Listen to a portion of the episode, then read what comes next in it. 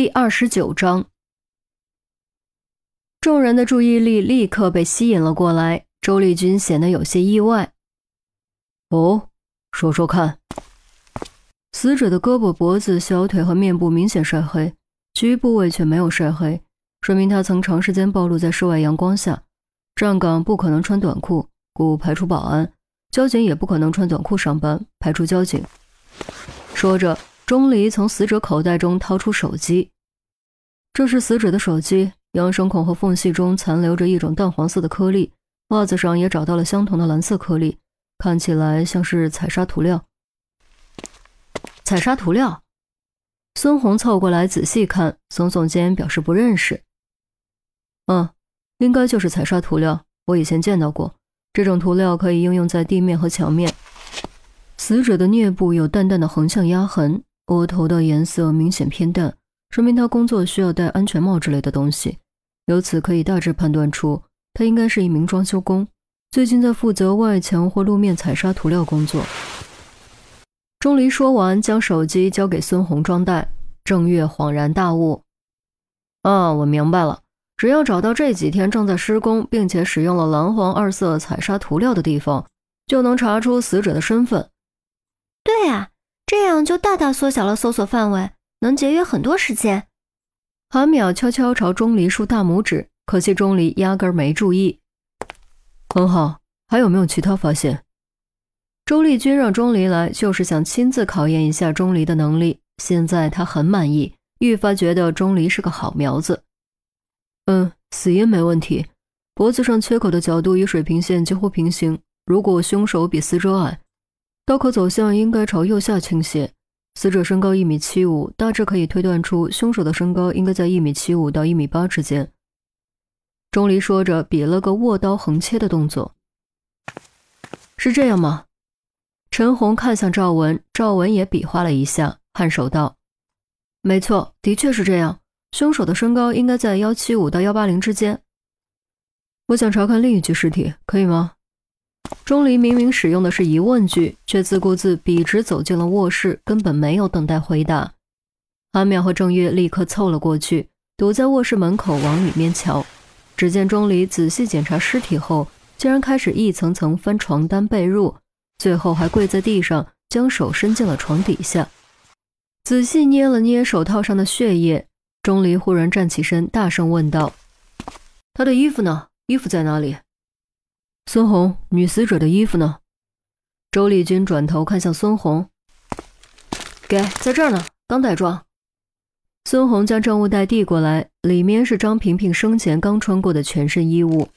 钟离拆开袋子，将里面的衣服一件件取出，并没有理会内衣裤，而是直接查看外衣和外裤。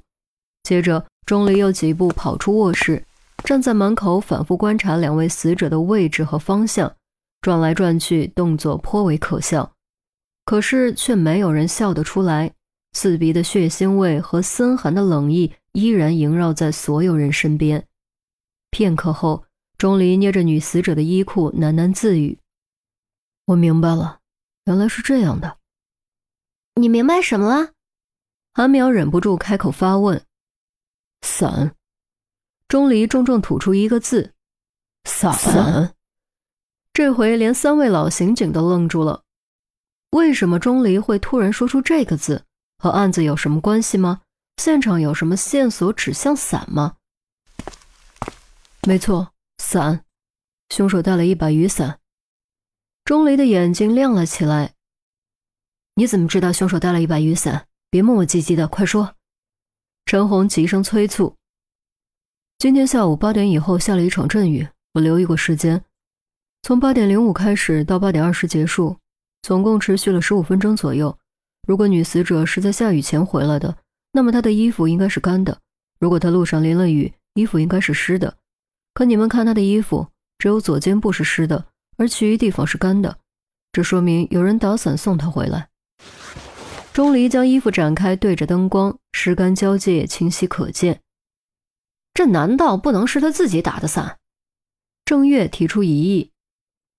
以伞的覆盖面积，自己打伞不会是一边肩膀，只有双人撑一把伞的时候才会出现这种情况。喂，你这都不知道，是不是没谈过恋爱啊？韩淼用有些惊愕的眼神看着郑月。当当然谈过，只是没遇到下雨天而已。郑月尴尬，陈红颔首道：“钟离说的没错，的确只有双人撑伞才会出现这种情况。可你凭什么认为是凶手撑伞送张萍萍回来的呢？”伤痕。钟离豁然转身，指向女死者身上密密麻麻的伤痕，道：“这些伤口就是那把伞造成的，一把顶端带金属尖的老式雨伞。”这个结论实在太过出人预料，众人一时间都有种难以置信的感觉。赵文连忙进来重新检查伤口，末了用胳膊一拍脑门，道：“对啊，我怎么没想到？难怪伤口如此怪异，原来是老式雨伞的伞尖。”那种老式雨伞，我小时候撑过，家里到现在还有一把，上面的金属尖尖差不多有这么长，杀人绝对足够了。孙红比划了一下，韩淼惊呼道：“你们的意思是，凶手用一把伞活生生戳死了张萍萍？天哪，这到底得多变态？”陆明眯起眼睛，沉声道：“恐怕是这样，一把杀人的伞，很好的线索。”既然这把伞是凶器，我们只要找到这把伞，就能提取到凶手的指纹和死者的 DNA。只希望凶手别将凶器销毁。